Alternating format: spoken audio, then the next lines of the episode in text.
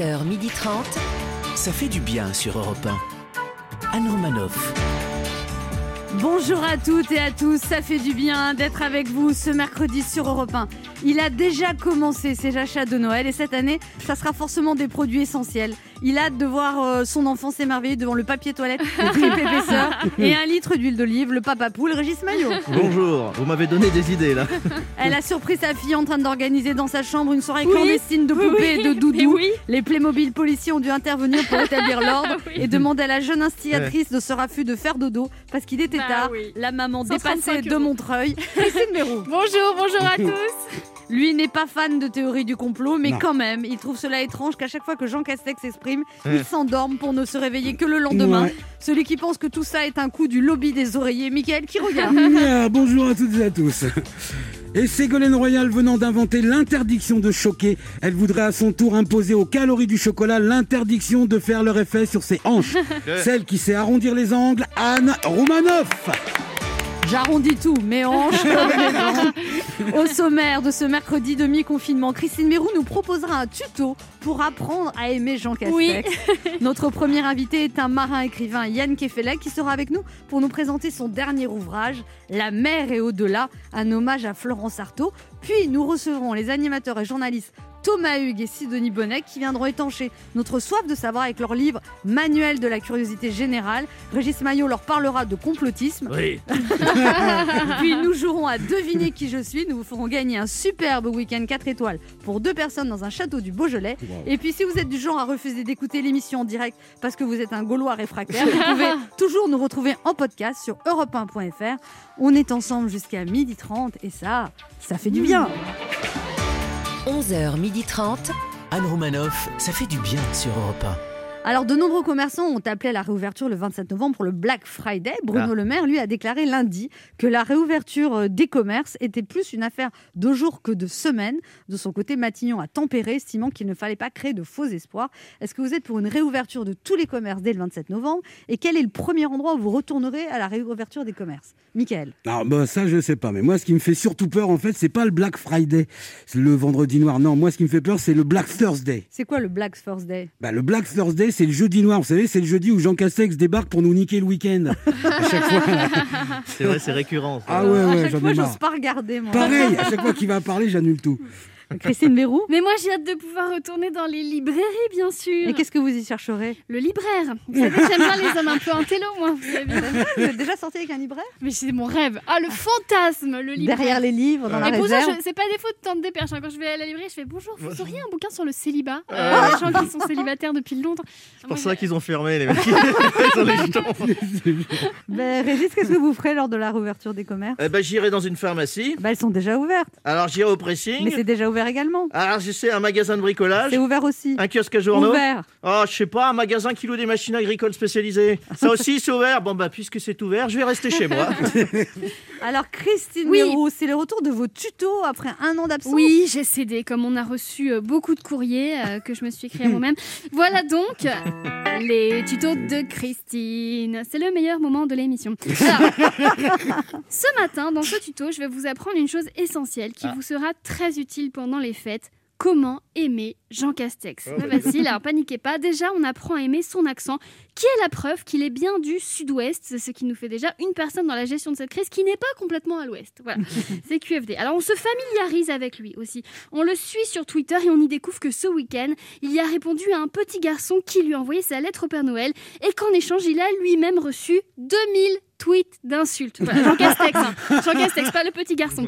Euh, par contre, le petit garçon, en tout cas son papa, a dû recevoir lui les, les- les notifications des 2000 tweets. Alors, c'est pas juste les gens, selon vous, il ne faudrait plus que Jean Castex réponde au petit garçon?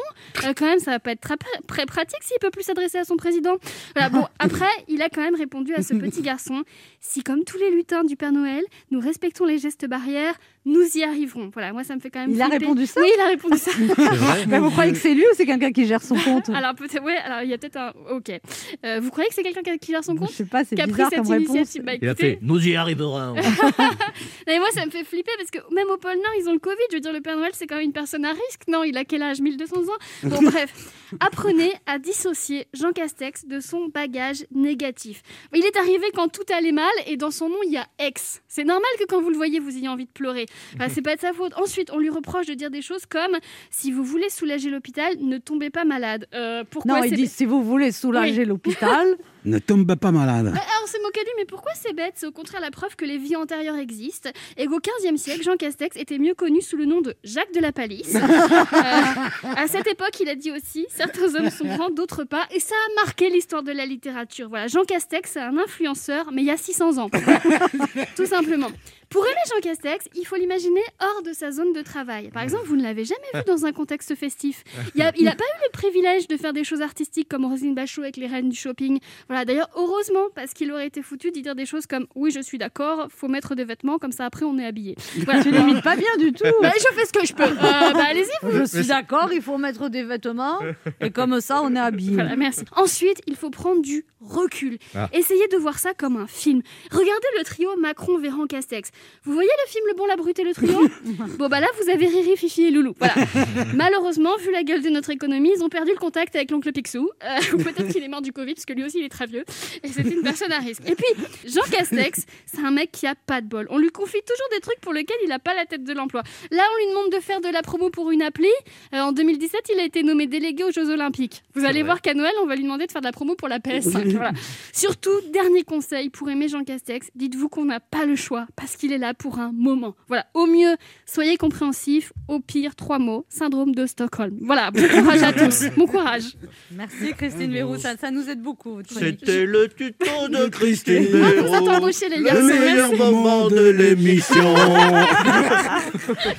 Alors les contaminations diminuent, mais l'épidémie est toujours présente. Est-ce que vous vous sentez optimiste, semi-optimiste, pessimiste? Qu'est-ce qui vous manque le plus en ce moment? Qu'est-ce qui vous manque le plus en ce moment? Le public. Oh. Moi, c'est la scène, c'est les gens, euh, c'est leur Eh, amour. tu peux prendre l'accent pour faire euh, Mireille Mathieu, s'il te plaît? C'est ça, c'est eux, parce qu'on on vit que pour vous, mes- messieurs, dames. C'est bien, j'ai bien dit. Et vous, Mickaël qui regarde, qu'est-ce qui vous manque? Ah, moi, c'est les rapports normalisés avec la police. C'est-à-dire que maintenant, quand ils me contrôlent, ils me fouillent plus. Ils restent un peu plus loin. euh, C'est plus comme avant. Il n'y a plus le contact.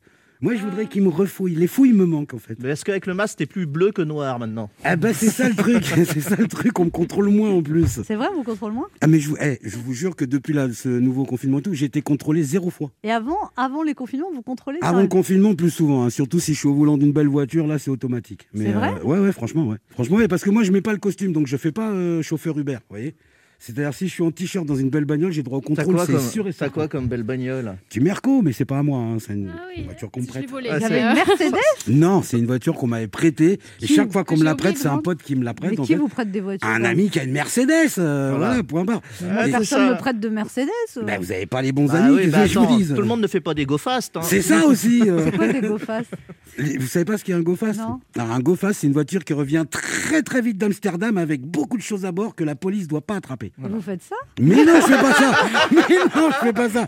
Mais ça va. Mais arrêtez de le balancer en direct elle va m'envoyer en tôle en fait. Moi, je suis humoriste, elle va m'envoyer en Gérard prison. Darmanin, si tu nous entends. Franchement. On se retrouve dans un instant pour la suite de cette émission avec de nouvelles révélations sur le trafic de drogue instauré par Mickaël qui regarde. On vous dira tout. Eh ben, en attendant, on va jouer à un autre jeu. Ne bougez pas, on revient. Anne Romanoff sur Europe Ça fait du bien d'être avec vous sur Europe 1 ce mercredi, toujours avec Mickaël qui Oui. Régis Maillot, Oui. Christine Béroux, Bonjour. Mickaël qui regarde, qui, a une- qui, qui fréquente la pègre. Mais je fréquente pas du tout la pègre. Il a, il a une Mercedes avec un coffre et, qui est largement fourni. Voilà. Voilà, ça a rien à C'est-à-dire, voir. si je peux me permettre, je, je voudrais m'adresser à la police. Moi, j'aimerais bien qu'on me contrôle parce que Europe 1, ils m'ont fait une autorisation et c'est marqué dessus que je suis intervenante spécialisée. Et moi, j'ai envie de montrer que je suis intervenante spécialisée. Ça, c'est chic, non? Ça fait très euh, call girl, je trouve. euh. Ah, d'accord. Moi, je Non, trouve que ça, ça fait, Ah oui, ça fait un peu ça. ouais. ça fait un peu éditorialiste. Chef, j'en tiens une. ça va se terminer comme ça. Je suis intervenant spécialisé. Allez hop. Le vaccin du laboratoire Moderna il paraît-il efficace à 94,5%. Et vous, dans quoi vous êtes efficace à 94,5% Christine Béroux? Les dépenses, hein, en tout cas, c'est ce que je me dis quand je, quand je vois que je n'arrive qu'à mettre de côté que bah, 4,6% de mes revenus. Voilà, donc c'est que je suis très forte euh, pour dépenser. Et vous, Régis Maillot? Non, alors c'est étonnant parce que non seulement ce vaccin est efficace à 95,4%, mais en plus il se conserve dès 8 degrés contre moins 80 pour le précédent.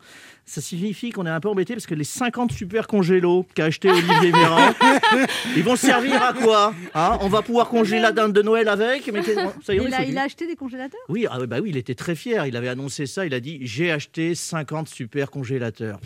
On en est là maintenant. Mais comment ça suffit pas pour toute la France toute. Mais ouais, mais c'est un début. Non, mais attendez, c'est Véran qui a fait les calculs, hein, faut pas s'étonner non plus. c'est ça. ouais. Donc maintenant, on va pouvoir les. cons- C'est un peu bizarre cette course au vaccin quand même. hein. C'est moi, je suis efficace à 90, moi 95, c'est le prochain. c'est ça. Et puis la plupart des gens disent euh, Moi, je vais attendre avant de le faire. On, va, on va avoir plein de Bah vaccins. oui, parce parce que que- si tout le monde ne se fait pas vacciner, Eh ça ben sert oui, à rien. parce en que moi je dis bon bah je vais attendre de voir comment les voisins se comportent euh, une fois qu'ils l'ont fait et puis tout le monde dit ça ce qui fait que personne va le faire Mm. tout le monde va attendre que l'autre le fasse on- De toute façon, ça, ça ne fonctionne pas les vaccins. J'en parlerai dans la théorie du complot. En attendant, c'est le moment d'autre jeu qui s'appelle comment, Régis? Devinez qui je suis. Europe 1, Anne Romanoff. Le principe est simple, deux auditeurs en compétition. Chacun choisit un chroniqueur qui aura 40 secondes pour faire deviner un maximum de bonnes réponses parmi une liste qu'il découvrira quand je lancerai le chrono. France 3 diffuse ce soir en partenariat avec Europe 1 le téléfilm La Maladroite avec Isabelle Carré qui aborde avec pudeur le fléau de la maltraitance infantile en France. Un téléfilm tristement inspiré de faits réels. Vous devez deviner des films ou des séries inspirées de faits réels. Ah. Et pour prendre soin de vous après le confinement, Europe 1 vous offre un week-end pour deux personnes au cœur du Beaujolais, à 40 minutes de Lyon, un magnifique Mmh. château, le château de Pizet, château hôtel Waouh. 4 étoiles, un des plus grands domaines viticoles de Bah la oui. région entre Brouillé et Morgon. Oh. Le château de Pizet vous proposera de vous détendre au spa, de découvrir les crus du domaine, de vous Oh. initier. Mais Calmez-vous. il, est, il est en train de boire il est en train de boire avec les oreilles lui. De vous initier à l'œnologie et, si vous le souhaitez, de prendre vos repas au restaurant gastronomique du château. Oh. Vous serez accueilli ensuite duplex au cœur des 80 hectares de vignes, de jardins à la française, de tourelles médiévales, d'une grande cour d'honneur, d'une piscine extérieure et d'un cours de tennis. Oh là là. Ils méritent ça, les gens Vous pouvez découvrir le domaine sur château-pisé.com et on joue d'abord avec Anita. Bonjour Anita. Bonjour Anne. Anne- Bonjour, Anita, Anita. vous avez 43 ans, vous êtes en recherche d'emploi, vous habitez à Le Fenouillet en Vendée Oui, et vous avez trouvé un emploi dans la qualité, sécurité, environnement, mais tout est retardé avec le confinement, c'est ça? Voilà. Bon. Donc en attendant, je vous écoute. Bon. Vous aimez le vélo, vous êtes marié depuis 15 ans et vous avez trois enfants, 14 ans, 11 ans, 8 ans. Voilà. Eh ben dis donc. Anita, Bah. vous, vous jouez avec qui?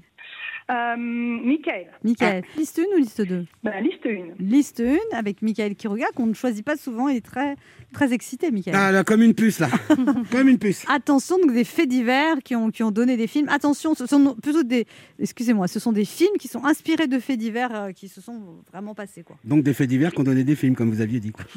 voilà Attention, top chrono. alors c'est ouh là là euh, alors c'est un film avec un personnage qui est difforme euh, qui a une trompe euh, et euh, Elephant Man. Voilà. Euh, oh là là. Oh, c'est non, c'est le cauchemar. Un film sur une bataille. euh, film de Christopher Nolan sur une bataille. Non, je peux rien faire deviner là-dedans. euh, c'est Si, un peu. si, allez, Si, allez. le diable, il s'habille comment, le diable? Bah, vous avez dit la moitié du titre. Non, d'accord, ça m'aide pas beaucoup. Ouais, Non mais, ouais, euh, je sais pas moi, un endroit où il y a une grosse catastrophe nucléaire. En-. Voilà. C'est bien, ça en fait des déjà. Euh, des Jamaïcains qui font du bobsleigh. Euh, ah, je sais. Euh, Rasta Rocket. Oui. Mais c'est, c'est Mickaël, vous êtes découragé. On Il y avait, il y mais il y avait un touchable, il y avait des choses faciles à faire deviner. Vous n'avez pas trouvé le ah mais diable. intouchable. Vous savez quoi? Vous savez à quoi j'ai pensé en voyant Intouchable? Non. J'ai vu le titre anglais des Incorruptibles en fait. Ah, ouais. ouais. Donc je voyais Sean avec la Connery. panique, euh, ouais, je voyais Sean Non, non, Connery. un, deux, trois bonnes réponses. Oh là là. Le diable s'habille en Prada. euh, il vous a donné la moitié du titre, mais vous l'avez pas trouvé. Plus, de toute ouais. façon, ça, c'était pas légal. Mais C'est bon, pas légal. trois, enfin, par rapport aux règles du jeu. Oui. trois bonnes réponses, euh, c'est, Bon, pas de votre faute. Non, non, désolé, mais je c'est suis pas de désolé. votre faute, c'est de la faute de Mickaël. C'est ma faute qui, complètement. qui était en panique. Bon, ça arrive aussi. Ah oui, oui, puis ça Ouais, m'arrive pas souvent, mais là vous étiez là. hein. Il joue les gros durs comme ça. mais- J'espère que Ouais, quand vous transportez votre marchandise dans votre Mercedes, vous êtes Ah, plus serein. Ça a pas l'air, mais je suis une petite, je suis une petite chose fragile. Bah, c'est ça. On joue, on joue maintenant avec Alessandro. Bonjour Alessandro. Bonjour Anne. Bonjour Ah, Alexandre. vous avez 28 ans, vous êtes graphiste Alessandro? Oui, c'est ça. Bonjour à tous. Du coup, Bonjour. Vous, vous, Anne. vous habitez où? À Rennes. À Rennes, Ah. d'accord. Ah, La rue de la soif à Ah. Rennes, on la connaît Et ben, je tous. travaille juste à côté, alors c'est Ah. à domicile. presque. Alessandro, vous êtes célibataire ou comment ça se passe? Non, je suis en couple. Désolé, Anne. Ah, Non, son mais cœur alors- se brise. Non, mais pas, de- mais n'importe quoi. euh, je, je- je- savoir les hommes jeunes ne m'intéressent pas du tout déjà. Oh. Il y a quand même un compliment dans cette phrase, c'est que je suis jeune, c'est déjà pas mal.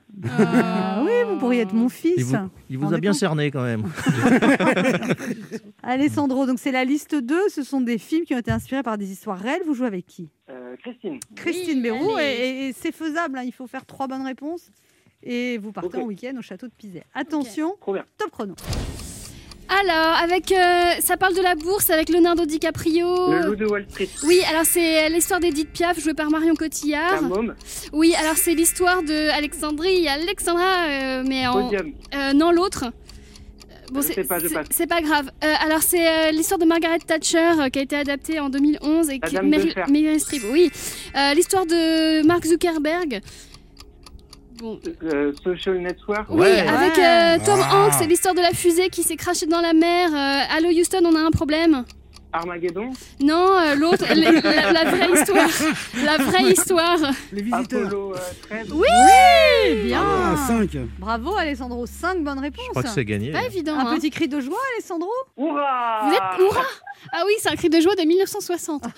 Hurrah. Je- je- on, a, on a levé les bras, on n'a pas osé crier dans le bureau, mais, Ah. euh, Mais pas vous êtes content. très fort. Allez, hein, demandez à que- tous ceux qui sont dans le bureau de crier. Par contre, je précise, Armageddon n'a pas vraiment existé. Hein. On n'a jamais envoyé Ah, des gens sur euh, une non, comète. hein. est venu. Et vous n'avez pas trouvé Clo-Clo, il suffisait de Bon. dire le Ah, diminutif de. Claude François. Mais c'est pas mal, hein Vous avez gagné un week-end pour deux personnes là. au magnifique château de Mm. Pizet. Ce château hôtel 4 étoiles est l'un Oh. des plus grands domaines viticoles de la région. Entre Brouillé et Morgon, le château de Pizet vous proposera de vous détendre au spa, de découvrir les crus du domaine, de vous initier à l'œnologie. Et si vous le souhaitez, de prendre vos repas au restaurant gastronomique du château. Plus d'infos sur château-tizet. Oh là Plus d'infos sur château. Château teasé. Château Tizé vous accueille toute heure de la journée.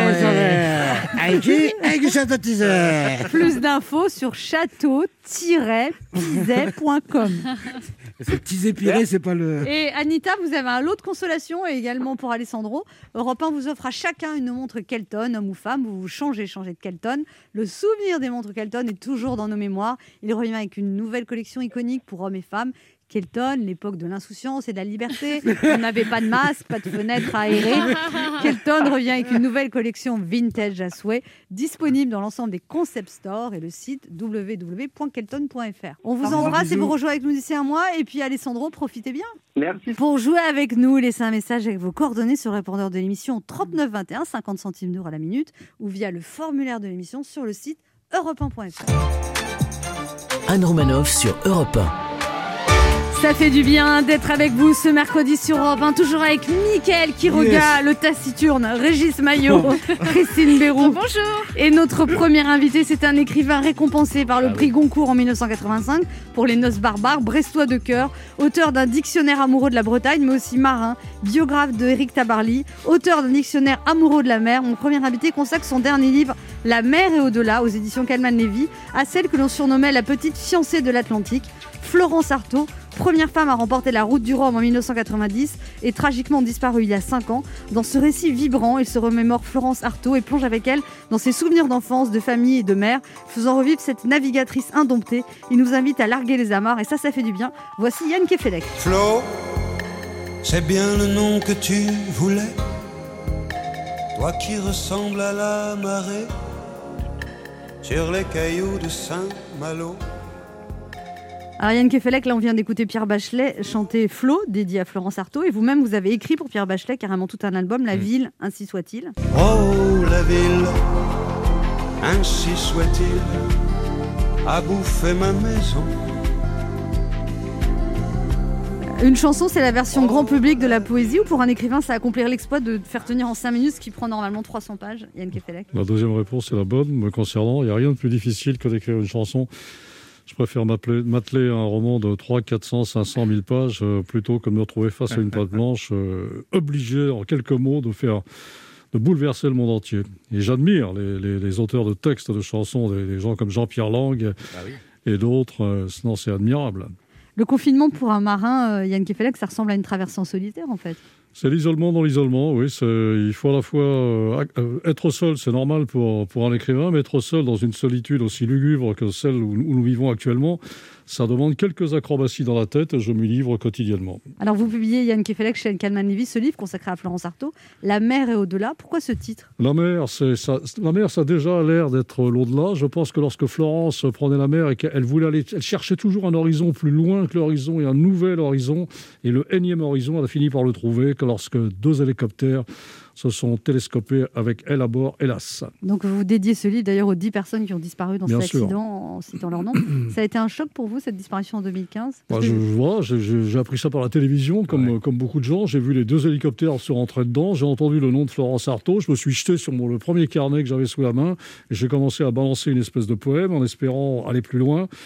Quand ça s'est arrêté, finalement, eh j'ai j'ai repris le, le texte, mais du, sous forme de prose. Donc, on peut pas dire c'est pas une autobiographie, c'est votre regard sur elle. Vous... Ah, c'est tout sauf une biographie. Moi, ça m'intéresse pas de savoir ce qui s'est passé jour après jour dans la vie de Florence Artaud. En revanche, la personne contenait aussi un personnage, et c'est le personnage de Florence que j'ai voulu mettre en scène avec ce qu'il a, ce a de secret, ce qu'il a d'étrange, ce qu'il a de livré, ce qu'il a d'inachevé, ce qu'il a d'infiniment touchant, ce qu'il a de raté et de réussi. C'est cette cohabitation du meilleur et du pire de- sous le, voilà, chez la même personne qui m'a enthousiasmé lorsque j'ai écrit ce livre sur cette personne que j'aimais bien. Le bien est important, c'est-à-dire je ne l'aimais pas, je ni, ni mon amante, ni mon ami, mais quand on aime bien quelqu'un, on se rend compte lorsqu'il disparaît que c'est aussi fort qu'un grand amour. Et vous avez découvert en faisant ce livre des choses sur elle que vous ignoriez, Yann Kefelec? Je me suis surtout découvert moi-même dans, dans les affinités que j'avais avec elle. Elle était euh, à la fois très proche de sa famille et distante lorsqu'il le fallait, au point d'ailleurs de pouvoir se brouiller avec des gens qu'elle aimait, les, les siens, pour s'accomplir, pour devenir elle-même. Pas le médecin qu'on aurait voulu qu'elle devienne, pas le, le bon chirurgien, Parce que vous expliquez qu'elle venait du 16e arrondissement, qu'elle était à l'Institut de la Tour, dans un milieu assez bourgeois, même si son père, écrivait, euh, son, son père écrivait des livres sur la mer, et elle a été rebelle. Et à un moment, elle part de chez elle, elle fait une fugue, elle se retrouve à Tahiti euh, parce qu'elle est amoureuse, c'est ça? Alors oui, c'est une immense famille. La famille Artaud, c'est, euh, les, les Artaud, c'est c'est le Gallimard de, la- de, la- de l'aventure. hein. C'est une, c'est une, c'est une, c'est une très grande famille. Elle aurait pu, d'ailleurs, au, au sein de cette grande famille, devenir elle-même quel- quelqu'un de voilà qui n'aurait eu- qui aurait été vécu dans l'aisance matérielle et morale jusqu'à la fin de ses jours. Elle a préféré prendre ses distances, quitte à devenir un clochard, comme vous êtes en train de, de le rappeler à certains moments, pour bien montrer À Tahiti, hein, quand même, pas à Paris. oui, à Tahiti, mais clochard à Tahiti, je suis pas certain que ce soit mieux que clochard à Paris, malgré tout. Quand on se prend le, le soleil dans la tronche, euh, toi, non, non, on- elle n'était pas bien quand, lorsqu'elle était là-bas avec ses 5 francs en poche. Et c'est à ce moment-là, effectivement, que le rhum arrangé a pu l'aider à reprendre contact avec, euh, avec la suite.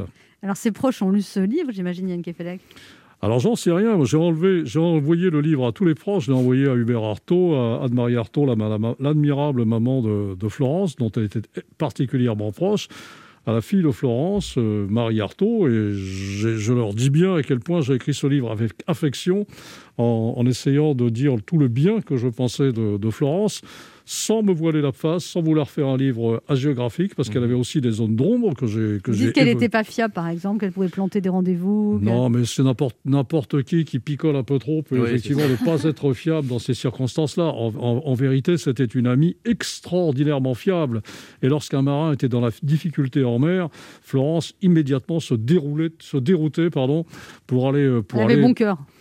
C'était de bon cœur et c'était avec le courage d'un- vrai marin lorsqu'elle va voir le, le- le Royal, le, ba- le- le bateau de Loïc Caradag qui vient de, de chavirer dans la route du Rhum 86. Je vous assure qu'elle n'a pas froid aux yeux hein, et, et elle tourne autour du bateau en l'appelant parce qu'elle le connaît bien, Loïc, etc.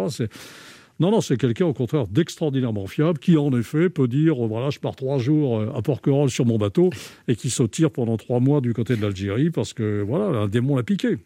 Oui, donc elle, avait quand même un côté incandescent. Elle brûlait la vie par les deux bouts, Florence Artaud. Ah, elle brûlait l'instant par les deux bouts. C'est-à-dire, elle, ne- elle ne croyait qu'à l'instant présent, qu'à la nuit blanche, lorsque la nuit blanche se présentait, qu'à l'amour, lorsque l'amour se présentait. C'est ça qui, de temps en temps, pouvait la rendre non fiable, parce que lorsqu'elle était embarquée dans, dans le, voilà, dans une, Elle était dans- passionnée. C'était une amoureuse folle, c'était une midinette, c'était une romantique de, première. Elle avait un côté euh, petite fille qu'elle a gardé toute sa vie. De, ce- point de vue-là, elle était, c'était quelqu'un d'irrésistible. Yann Kefelec, à propos de Florence Artaud, vous, vous dites c'est une personne que j'ai toujours admirée car c'était une femme qui disait non à tout. Quand on lui disait de faire quelque chose, elle disait non. Quand on lui interdisait de faire quelque chose, elle le faisait. Ouais, j'aime bien ça. Moi, j'étais un peu comme ça. C'était aussi une affinité entre nous. Et C'est euh, voilà. euh, elle disait non, même au destin. D'ailleurs, elle n'a cessé de dire non au destin. Elle, elle a bravé le destin toute sa Vous vie. dites qu'elle était médium aussi. Elle était médium, elle était fille de pied noir, elle aimait bien tout ce qui était un peu, un peu secret, un peu mystérieux. Elle adorait l'in- l'invisible, elle croyait aux forces euh, de, de l'invisible. Et euh, lorsqu'elle a eu son, lorsqu'elle est tombée à la mer au large de la Corse en pleine nuit, En 2011 elle s'est réveillée dans la, dans la baignoire du préfet après avoir après qu'on lui ait sauvé la vie naturellement. Et là, elle s'est rappelée avoir entendu une voix qui lui disait nous n'avons pas rendez-vous.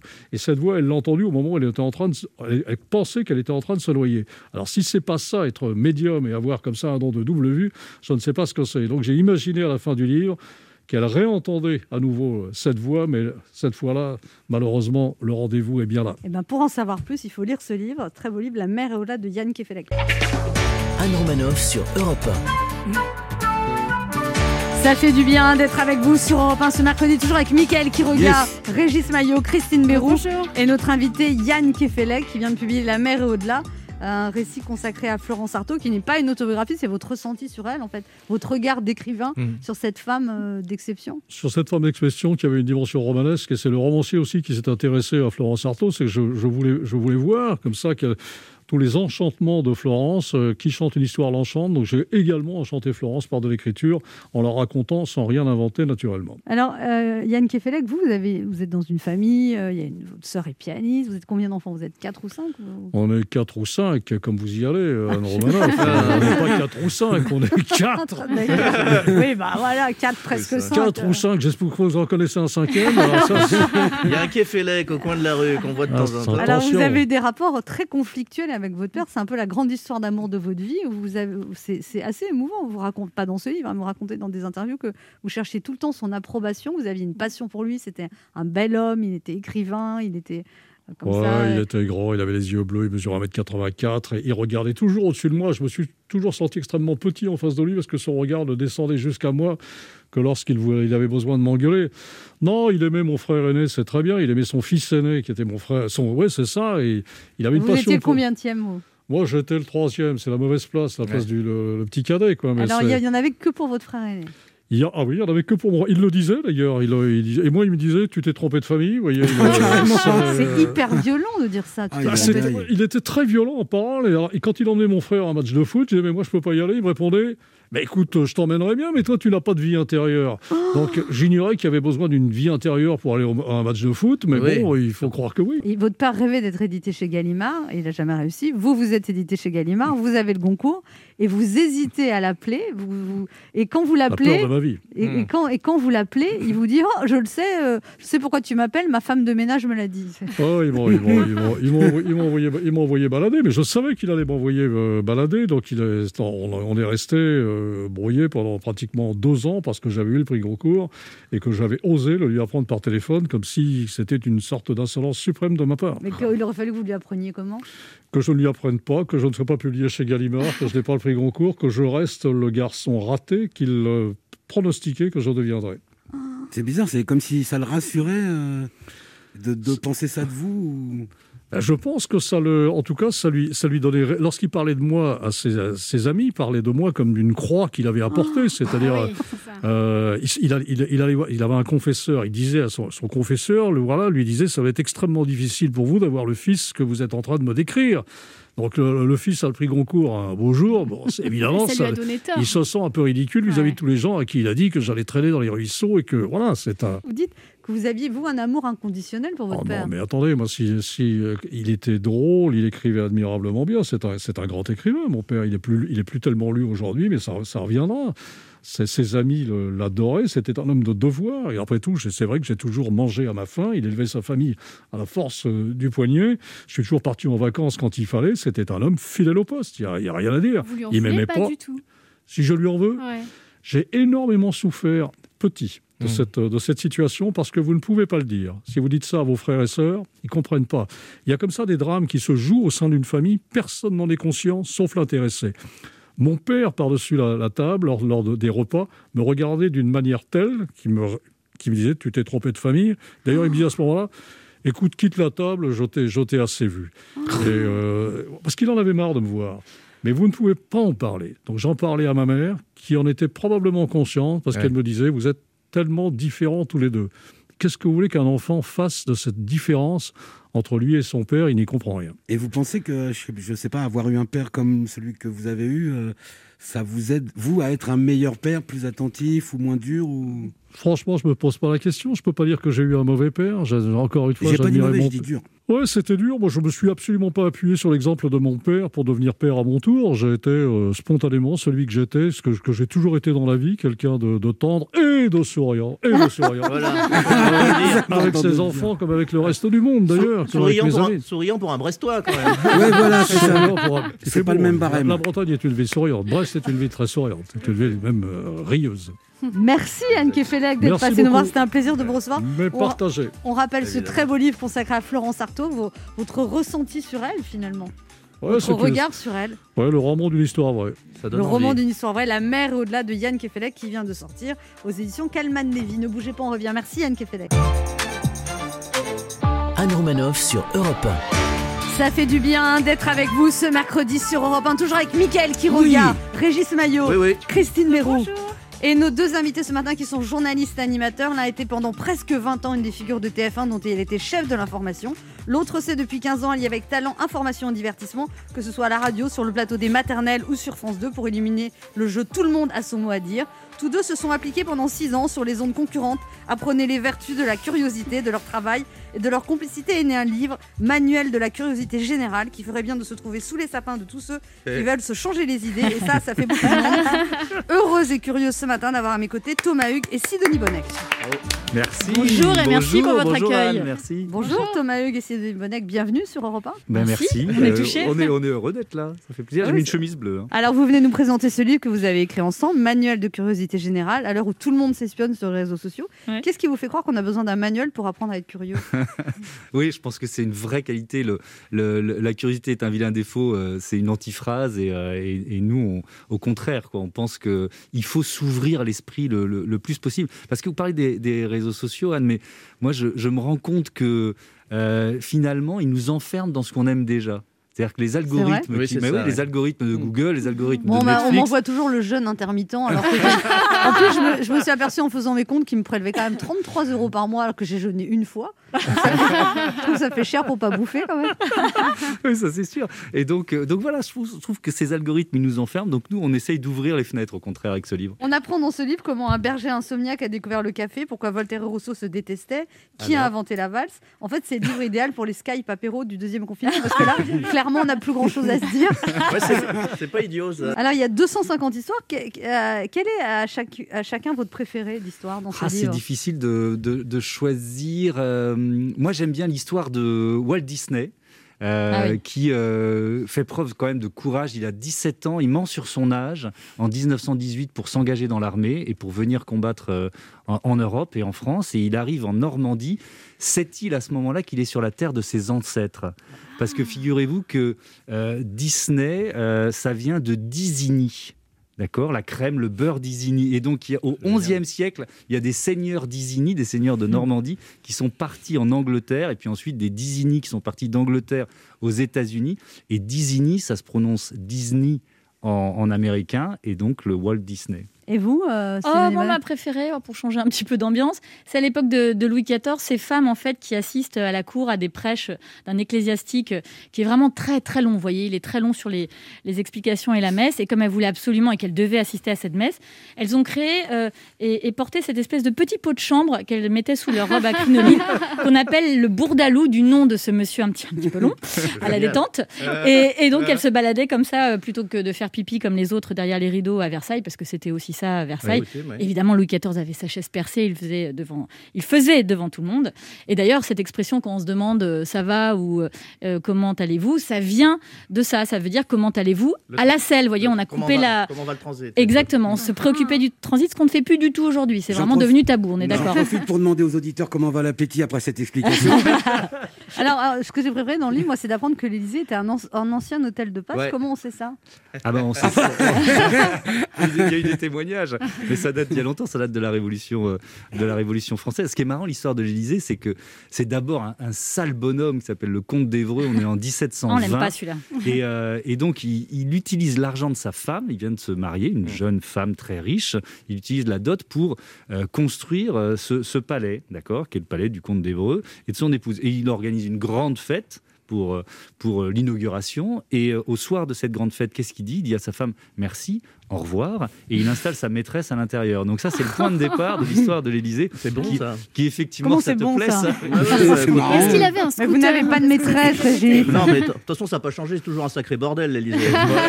Et on apprend aussi que c'est Boris Vian qui a inventé la brique de lait carré. Ah oui, ça j'adore. Ah, merveilleuse histoire, parce qu'au-delà de, de- des- des, des tal- des talents multiples et connus de, de Boris Vian, c'était un inventeur. Un ingénieur, ouais, il travaillait pour l'AFNOR dans les années 50 et euh, des années 40 plutôt. Et donc il invente la boîte de lait carré. Vous voyez, à l'époque, elles étaient rondes et en verre. Et il se Ouais. dit, bah, attendez, ce serait bien plus simple, plus léger, moins, voilà, ça se rangera mieux. Et malheureusement, tout le monde lui a dit, euh, Bah, écoutez, ça, ça marchera pas, on verra ça plus tard. Et 20 ans après, cette boîte carrée, il avait disparu. Faut pas avoir raison trop tôt, quoi. C'est ça l'histoire. Il avait inventé le Alors- tube aussi. Oui, Oui, il bien sûr. travaillait euh, C'est- dans une maison de disques. oui, ouais. Alors, il ça a- s'appelait les saucissons, le saucisson, il, a, il a appelé ça le Parce tube. qu'il disait que les tubes, c'est la, mu- C'était- la musique qui cartonnait, en fait, c'était euh, comme des tubes, des tuyaux euh, vides euh, et sans, voilà, sans Et c'est intérêt. Boris Vian qui a inventé le mot tube Exactement. pour désigner Anna. une chanson qui marche. Voilà. Mm. Et alors, vous, vous, vous avez écrit à quatre mains, chacun a pris une expression. Oh, Comment ça s'est passé? Thomas avec deux pieds, non Ah, la peste reconnaissez, reconnaissez mes chapitres. Faites un petit jeu chez vous, reconnaissez les chapitres écrits par Thomas. Vous êtes meilleurs amis dans la vie tous les deux Oh, on Oh, s'entend on bien. s'entend est- très, on très bien. Mais c'est pas votre meilleur ami C'est comme ma petite Mon meilleur ami, mais j'ai pas de meilleur ami, j'ai plusieurs amis, mais c'est vrai qu'avec Thomas, on est, on est tombé. bah, on en a vécu six ans ensemble tous les jours, donc euh, c'est vrai que c'est mon grand frère et je suis sa petite sœur. Mais des fois, on peut voir des gens tous les jours et puis ils vous tapent sur les nerfs. Avec Vous Vous avez Thomas, des exemples euh, Vous pensez à quelqu'un en particulier Non, mais on a essayé de s'engueuler avec Thomas pendant six ans parce que c'était pas très drôle quand même. Et Ouais. en fait, on s'entend indéfectiblement bien. Et dans un duo, c'est vrai qu'il peut vous y vous avoir des dissensions. avant de travailler non, ensemble? non, non, non, Oh non. si, on- non, non. il- Ah oui, il m'avait enfin, invité sur son émission de médias Oui. pour me casser les pieds et me dire oh gna gna, votre reportage, gna gna gna, il est comme ça. Bon, votre reportage. que Il faisait son métier. Ne, casse pas le matériel. Euh, T'as avais fait une, émission sur le paranormal euh, sur je ne sais plus quelle chaîne et, euh, bon franchement deviner. L'ém- l'émission l'émission était pas top donc je l'avais dit je l'avais dit à l'antenne gentiment mais je l'avais je t'avais un peu titillé quoi. Voilà. Il avait fait ses grands yeux, vous savez, quand il fait. Et après, quand on vous a dit que vous alliez travailler ensemble, vous êtes dit bon. J'ai dit non. Non, J'étais très contente parce que je savais que c'était un excellent journaliste. C'est gentil. Et vous, c'est votre meilleur ami? C'est pas ma meilleure amie parce que Ça commence bien. non mais, mais c'est- vrai. euh, C'est au-delà de ça, c'est différent. Ouais, Ouais, c'est des, c'est des relations différentes. On a bossé effectivement, comme le dit Sidonie, pendant six saisons ensemble, mais euh, c'est c'est assez rare. Euh, d'avoir un duo euh, professionnel qui fonctionne aussi bien et aussi longtemps parce que euh, souvent il y a des trucs d'ego qui finissent par se mettre en place. C'est pas facile de présenter des émissions à deux et euh, ben ça, ça fonctionne parce que je pense que nos caractères ils sont Bah, ils matchent bien, pas tout bien, simplement. Et en, en télé, vous ne feriez un bon binôme en télé Eh ben, on adorerait. On aimerait Voilà, bien, ouais. ouais. Alors nous lançons officiellement un appel au directeur des programmes. Mais ils nous écoutent. Bah, j'espère Allez-y. bien, bien sûr. Alors, vous voudriez faire quoi comme émission à la télé? Bah, Une la émission de culture générale. La curiosité version télé, évidemment. Ça serait pop. Pop Ouais, ça serait pop, ça serait rock. Eh ben, lancez l'appel. Mais ça y est, c'est fait. Il est midi sur Europe 1. On revient dans deux minutes avec nos invités. Thomas Hugues. Sidonie Bonnec. Mais tout de suite, les titres d'Europe Midi avec vous, Patrick Cohen. Bonjour Patrick. Euh, Bonjour Anne, bonjour à tous. À la une d'Europe Midi, les parents d'Alexia Laval à la barre du procès du meurtrier de leur fille. Jonathan, le père vient de réclamer la peine maximale pour Jonathan Daval. Le président de la cour d'assises a pour l'instant refusé la confrontation directe. Il n'a pas laissé les parents interpeller l'accusé. Nous aurons le compte-rendu d'audience d'Arthur Mbaché. Comment ne pas rater le deuxième confinement qui s'annonce L'exécutif y réfléchit en ce moment avant la nouvelle intervention d'Emmanuel Macron la semaine prochaine. Ève Roger nous dira quelles sont les pistes de ce déconfinement progressif à venir. Un gel hydroalcoolique sur 7 n'est pas efficace, pas assez d'alcool, en quête de la répression des fraudes. Et euh, papier tout à l'heure d'Aurélien Fleureau. Le désarroi de Samuel Paty dans ses derniers messages à sa hiérarchie et ses collègues. Les mails du professeur assassiné sont révélés ce matin par le journal Le Monde. Virginie Riva nous en dira plus. Un vaste coup de filet dans les milieux du grand banditisme en Corse et dans les Alpes-Maritimes. 32 personnes interpellées, dont deux élus locaux. Tentative de raquette sur les commerçants. Correspondance de Frédéric Michel. Enfin, football, les Bleus terminent leur saison en beauté en battant la Suède 4 buts à 2. Nous ferons le, le bilan. euh, de l'année euh, de Didier Deschamps et de ses joueurs avec Cyril de la Morinerie. Invité d'Europe Midi, le dessinateur de presse Chapat qui publie euh, entre autres dans le Canard enchaîné, qui a tenu un, journal de crise qui s'intitule Au cœur de la vague. C'est un, bel album, un reportage dessiné très instructif et, et nourri de son expérience vue depuis la Suisse, Genève en l'occurrence. Voilà le sommaire, à tout à l'heure. Merci Patrick, on vous retrouve dans 30 minutes. Europe 1. Écoutez le monde changer.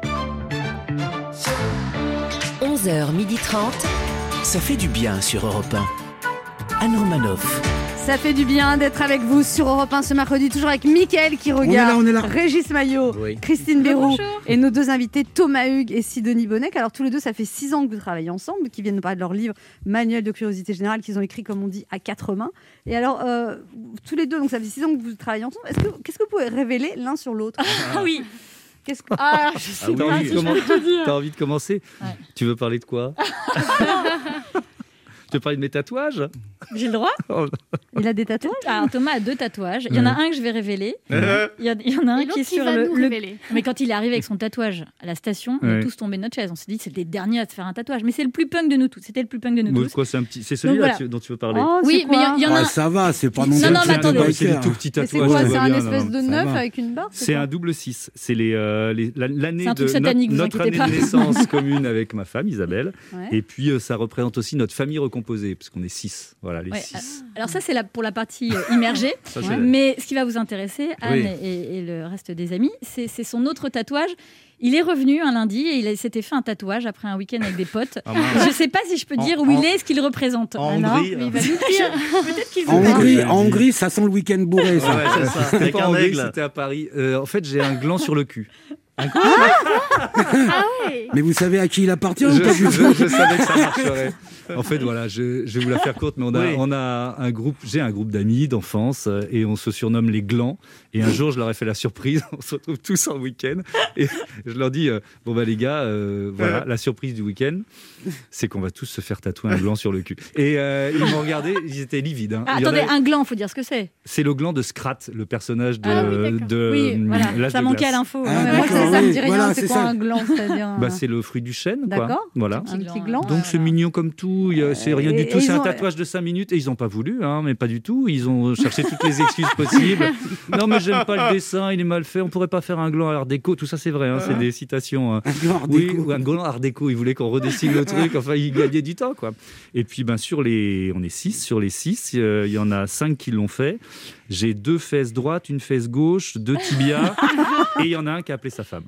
Qui a appelé sa femme Pour Bah dire ouais. non. pour, pour- Pourquoi? Pour Bah, qu'elle vienne le ça. chercher pour que pour qu'elle valide, elle a pas validé. J'imagine les discussions. Allô chérie, je peux me faire un gland sur les fesses ou pas? Mais en même temps, ça se voit pas, c'est-à-dire vous le Mais voyez non, pas. ça se voit pas. Moi, je le vois jamais. Et le chêne sur le ventre? Bon courage Thomas Hugues, pour balancer un truc aussi gros que ça sur moi. Alors, euh, une révélation sur Sidonie Bonnec, Thomas Hugues Ah bah je non, suis j'ai- beaucoup moins punk que lui. J'ai rien à raconter sur Sidonie Bonnet. Elle va, elle va être désespérée si je raconte. Régis Maillot a des choses à vous dire, Thomas Hugues. Sidonie Bonnec. Aïe, aïe, aïe. Oui, restez assis, c'est pour moi. Sidonie Bonnec, Thomas Hugues, je ne vous félicite pas. Non, non seulement vous venez nous voir pour assurer la promotion d'un produit non essentiel, un livre, ce qui vous le admettrez aisément n'est vraiment pas très malin, voire contre-productif. C'est vrai, utilisez euh, votre notoriété à bon escient. Je ne sais pas, venez faire la promo d'un truc utile. Attendez un instant, je regarde la liste des produits essentiels. Une scie sauteuse électrique. Voilà, c'est bien ça, une scie sauteuse électrique. Ça parle aux gens. Je veux dire, moi, je suis auditeur d'Europe 1. Si, il y en a. Arrêtez avec ce mauvais esprit, mademoiselle Bonnec. et, et que j'entends Anne Romanoff annoncer. Bonjour à tous. Euh, Dans un instant, euh, dans Ça fait du bien, l'écrivain Yann Kefelec viendra nous parler de son tout nouvel arrivage de chou-fleur breton. Ensuite, les journalistes Thomas Hugues et Sidonie Bennec viendront nous présenter leur toute dernière scie sauteuse électrique, une scie sauteuse pleine de rebondissements et qui est déjà en tête des ventes du rayon outillage de votre magasin de bricolage. Bah, Ça marche on- bien, hein. Ça, on Vous m'imitez comme ça Oui, euh, très mal, très mal, très mal. Euh, non, vous, vous n'êtes pas très Covid, Thomas Sidonie. Non seulement vous venez pour la promo d'un livre, mais en plus vous vous déplacez à deux, ce qui multiplie d'autant les risques de contamination, voire de cluster au sein d'Europe 1. Je rappelle qu'ici, c'est une radio bourgeoise. On n'est pas dans une fête sauvage en Seine-Saint-Denis, à twerker du bout, les gouttelets des 1 sur du Aya Nakamura. Oh mon Dieu, ça m'excite. Bon, les passons plutôt à votre actualité. Si Denis Thomas, votre livre s'intitule Manuel de curiosité générale, ça tombe bien parce que moi aussi, je suis fan de Wikipédia. D'ailleurs, j'imagine que vous êtes des obsédés de la vérité. Euh, vous avez forcément regardé avec délectation cet hymne au journalisme d'investigation, le fameux documentaire Hold Up. Oh là là là là là là Accroche-toi Albert Londres. enfin, un docu qui nous remet droit sur les rails de la connaissance. Vous l'avez vu, hein, moi ça m'a ouvert les yeux sur la crise sanitaire. Alors pour les esprits panurges hein, qui n'ont pas eu la curiosité de visionner ce chef-d'œuvre, Hold Up nous éclaire, bon à la bougie certes, mais nous éclaire quand même sur la face dissimulée de la pandémie mondiale, un scandale plein- planétaire, on nous cache la vérité, on nous manipule, on ne nous dit pas tout. Qu'est-ce que c'est que ce truc Je vous explique, puisque vous vivez tous avec des œillères sur les oreilles et des boules qui dans les yeux, le film défend la thèse d'une manipulation mondiale. Le forum de Davos se sert du Covid-19, maladie causée par un virus fabriqué par l'homme, dans le cadre d'un plan global pour soumettre l'humanité, appelé le Great Reset. Alors les débilos, on ouvre enfin les yeux Eh ben oui, le pangolin, c'est un complot orchestré par le grand capital dont l'objectif est d'anéantir une partie de la population. Comment appelle-t-on déjà ces gens-là qui ne vont jamais au ski, qui mangent des pâtes sans beurre et, et lister les aides? Les pauvres, merci. Alors, au-delà, des inquiétudes légitimes que- qu'il soulève, ce film est une- aussi une compilation des thèses complotistes, une sorte de bêtisier de Noël du conspirationnisme. C'est vrai, on trouve de tout dedans. hein. 5G, Big Pharma, la compagnie créole et les Forbans sont les mêmes groupes, mais déguisés. Non, il faut être vraiment naïf pour y croire. hein. Moi, j'en parlais hier encore au frère Bogdanov lors d'un déjeuner de travail avec Jean-Claude Bourré et Nelson Montfort.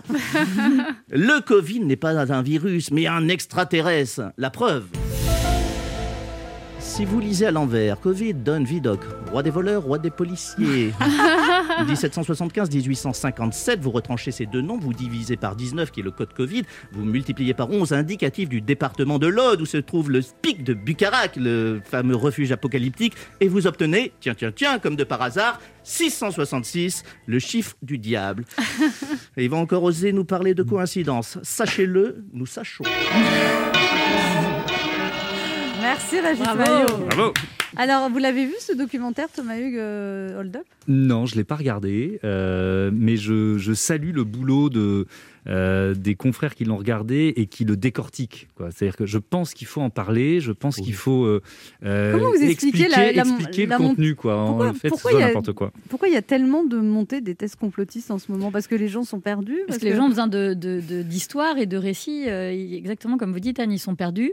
Parce que c'est de la pensée simple et facile à intégrer, alors que prendre le temps de réfléchir à comment ça fonctionne un vaccin, pourquoi pardon, c'est important de, de se vacciner, euh, par exemple, ça prend plus de temps. Et donc, c'est vrai que. et puis, l'ère d'Internet, c'est le mauvais usage d'Internet.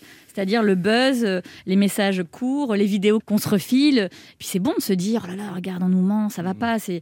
Mais c'est, c'est dangereux, c'est extrêmement dangereux. Ça monte partout dans le monde et c'est un vrai problème. Et puis il y a peut-être une défiance des, des médias et du journalisme classique. Oui, bien, sûr, bien sûr. on, a une part de, on a une part de responsabilité dans, euh, dans la fragilisation de, la, de la parole comme ça, un peu officielle, ouais, évidemment. Ah, c'est bien résumé. vous pourriez donner des cours de journalisme.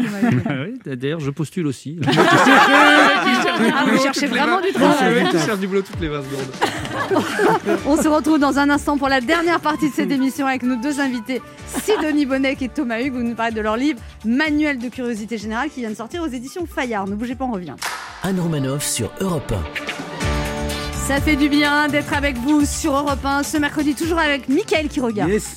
Régis Maillot, Oui, Christine. Béroux et nos deux invités, Thomas Hugues et Sidonie Bonnec. Vous êtes un peu sombre, Mickaël qui regarde aujourd'hui. Non, je suis très attentif. euh, pour une fois qu'il y a un truc intelligent, j'en profite. Ça fait plaisir euh, de parler de ma chronique. Alors, Mickaël qui regarde a une question pour vous, euh, Sidonie Bonnec et Thomas Hugues. Oui, alors Sidonie Bonnec, Thomas Hugues, vous sortez le manuel de la curiosité euh, générale. Moi, on m'a toujours dit que la curiosité, c'était un vilain défaut. Apparemment, pour vous, non. Alors, c'est qui le menteur? C'est vous ou c'est ma maman? Oula. Euh, Bah, en je fait, crois que c'est votre maman, hein, il faut dire les choses.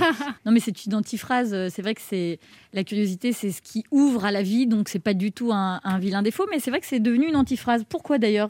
Non, mais par exemple, faut pas fouiller dans le portable de la personne avec qui on est, par exemple. Euh, non. Elle a hésité quand même. non, non c'est mal, mais j'en discutais avec des amis il y a pas longtemps, parce que c'est un débat qui revient souvent quand même. Est-ce qu'il faut Ça, c'est euh, pas de la curiosité, Anne, c'est de la jalousie. Pardon de c'est de la jalousie, mais, bien euh, sûr. Fouiller dans le portable de l'autre, non? Non, c'est de Ah fais l'interrogation. hein. Non, non, mais je, je vous regarde pas comme ça. euh, Anne, en elle disant le fait jamais, mais- hein, parce que déjà pour fouiller dans le portable de l'autre, faut un autre déjà. Alors, euh, moi, moi, je je suis pas euh, je voilà, pas- moi, j'ai vécu 25 ans avec quelqu'un, d'accord? Je suis pas Ah, une espèce de 25, c'est célibataire. beau, ça. Ok, de ok. célibataire, on sait même pas ta vie. Soi-disant, soi-disant, t'es en couple, mais on t'a jamais vu avec C'est personne. vrai, vous êtes Ah. avec qui, vous alors? On vous a pas dit mercredi, c'est jour des compliments. hein. Vous avez bien fait de venir, vous avez bien fait de venir. Enfin, les vérités sortent. Bon, non, donc, non, je crois que Anne allait lâcher l'affaire. non, on ne fouille pas dans le téléphone de son conjoint, et puis c'est tout. On lui pose des questions, on lui fait confiance. Voilà. Et puis on vérifie, dans le, et puis on vérifie Ouais. dans le portable s'il a dit la vérité quand même. Oui, voilà.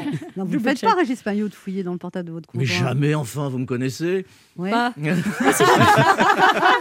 Elle a pas Je suis sûre que vous le faites. vous. Bah non, mais si j'avais un conjoint, j'aimerais bien qu'il fouille dans mon téléphone. Ça voudrait Oh. dire qu'il s'intéresse. Bah oui. Oh bah non. C'est mignon, un mec jaloux, non? Oh non, c'est Ah, angoissant. Déjà, un mec tout court, ce serait bien. Pardon. Moi, je voudrais- je voudrais fouiller dans un mec. On va être nombreux sur la péniche, hein, sur la scène. hein. oui, c'est ça.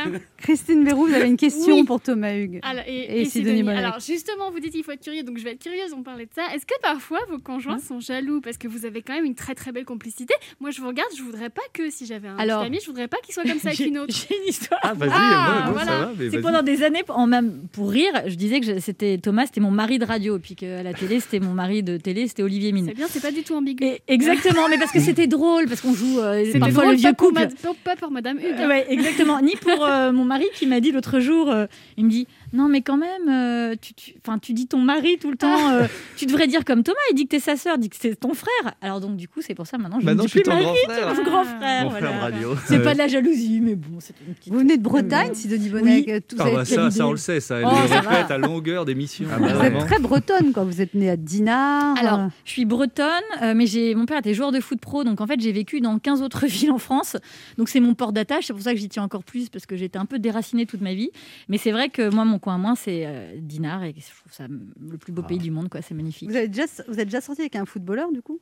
Euh, non, sauf si être avec son, avoir un papa qu'on adore, c'est sortir avec lui. Mais je ne crois pas. hein. Le complexe d'Oedipe est Non, la terminé. question c'était un footballeur pro connu. non, non, non. vois, ah on- non, non, non, non. Je du n'ai dos. pas fait ça, non, non, Non. non. non, J'ai qu'un qu'un- qu'un footballeur dans ma vie, c'est papa. Et, et vous, Thomas, une Non, je suis pas sorti avec un footballeur. Tant qu'on y est. Et alors, ouais, mais c'est vraiment la Bretagne, c'est très important. Dinard. Oui, c'est important Vous parce savez que. faire des crêpes, Sidonie Oui, des crêpes. Oh, mais je vous en ferai. Ah non, mais Sur la péniche, là, sur la scène, on pourra se faire des petites crêpes, des, petite- des galettes. Des complètes. Et, et des, des Attends, galettes. si c'est et la des crêpes. j'ai jamais mangé une de tes crêpes. hein. C'est vrai. Ah bah voilà, voilà, Ah là, voilà. Ah, elle enfin, vous, elle invite pas à Enfin, manger Elle vous a jamais invité à manger chez elle? Oh Bah, si, on- on s'est fait des dîners ensemble, bien c'est sûr, plus mais, toi qui mais, mais- mais des crêpes jamais. hein, Et ça. vos conjoints respectifs, ils s'entendent entre eux? Mais bien sûr. Bah oui, oui, non, mais ça va, hein, franchement, euh, faut- c'est bien passé, quoi. Désolé. hein. Ils se font des dîners de leur côté, entre eux. Ils s'entendent très bien. En fait, ils sont ensemble, vos conjoints. Oui, c'est ça, pendant une heure tous les jours, pendant qu'on faisait l'émission. Thomas Hugues et Sidonie Bonnec, je vous propose, euh, euh, votre liste s'appelle Manuel de curiosité générale. Je vous propose un interview euh, plutôt curieuse, d'accord? Mais il faut Allez. répondre très vite. D'accord. Voilà. Sidonie Bonnec, qu'y a-t-il de curieux chez Thomas Hugues? Euh, ses chemises tout le temps bleues. Pourquoi elles sont tout le temps bleues? Je sais pas, il a la flemme de faire du shopping, il y a un truc, mais. C'est pratique, c'est un, un Il truc a de des mec. yeux ça. bleus, c'est pour ça. Bah voilà. Exactement, il est coquet. Thomas Hugues, qu'y a-t-il de curieux chez Sidonie Bonnec Courage. Qu'est-ce qui n'est pas Ouais, curieux Euh, ah oui, c'est c'est- ces pulls, je vais faire du vestimentaire aussi. Ces pulls marins, là, euh, Ah ces, oui, petits, ah, ces petits pulls, là. euh, ces petits pulls marins. Des marinières. Jolis Marinières, petits pulls marinières, ça m'agace. Thomas, la dernière fois que vous avez pensé ou dit, je suis curieux de voir ça, c'était quoi? Bah, C'était le tatouage de Sidonie Bonnec dont elle ne veut pas parler. Vous avez un tatouage? Bah non, pas du tout. non, j'adore dire n'importe quoi. Une encre marine.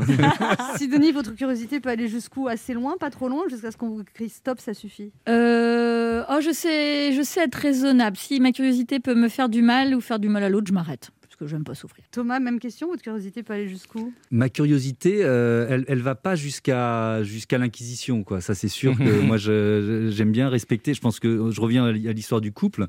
Euh, je pense qu'il faut respecter une bulle euh, de, de liberté pour l'autre, parce que sinon, c'est Pas trop insupportable. non plus de liberté. Ouais, mais un peu quand même. Un peu quand même. Moi, je pense que la longévité d'un couple, ça tient à ça aussi. Oui, la liberté, mais pas. Ah bah non, j'ai pas dit que j'avais j'avais Ah, fait ouais. une liste de, de, de mecs avec qui elle avait le droit de sortir. hein, ça va Faut laisser de la place à la laisse. Oh, la laisse. Faut laisser du mou. ouais. Il est terrible. Sidonie Bonnec, Thomas Hugues, est-ce que vous avez une curieuse habitude ou une curieuse manie à laquelle?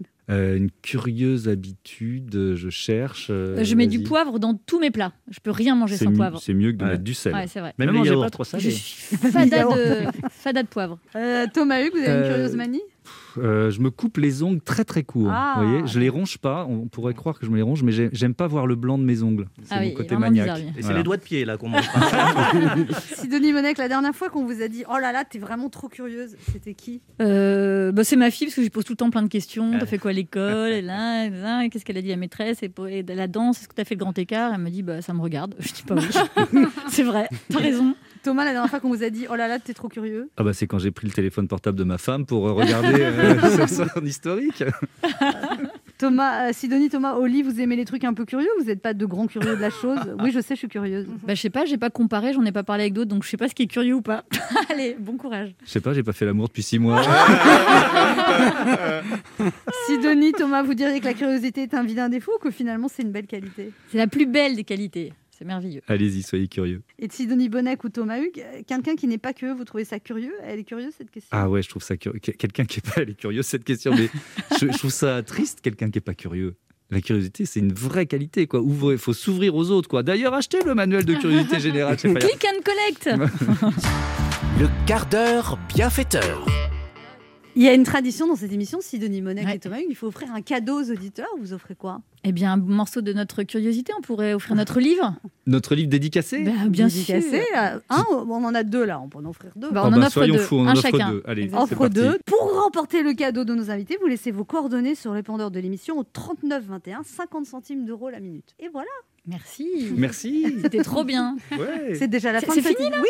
Oh non Ah bah oui. Bon, venez, on reste. Ah bah non. Non, on Ah, pas. moi, je, moi, je me plais là. hein. Bah, Non, je mais sais que vous n'avez pas de travail, Mais c'est vous qui décidez quand moi, même. je on rappelle les là. annonces de Thomas Hugues. Vous voulez faire une émission de télé en binôme tous les deux. Vous voulez donner les cours de journaliste et voudriez refaire de la radio, Thomas Hugues. Voilà. Oui, voilà, J'ai bien résumé la situation. Formidable Oui, de si radio. vous avez un bon tatoueur aussi. Merci d'avoir été avec nous. On se retrouve demain à 11h sur Europe 1. Et je rappelle votre livre Manuel de Curiosité Générale chez Fayard. Et tout de suite, Europe Midi avec Patrick Cohen.